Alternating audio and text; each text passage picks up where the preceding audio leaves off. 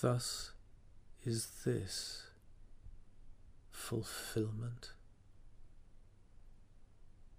David,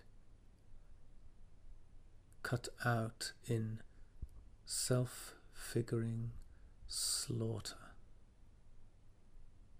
So tall you stand amongst the Philistines, your limbs so disproportionate and heavy handed, your swollen head from stone released and perfect, lifted high into the air. As these two rise as smoke and dust like a desert storm, adrift in their asymmetry.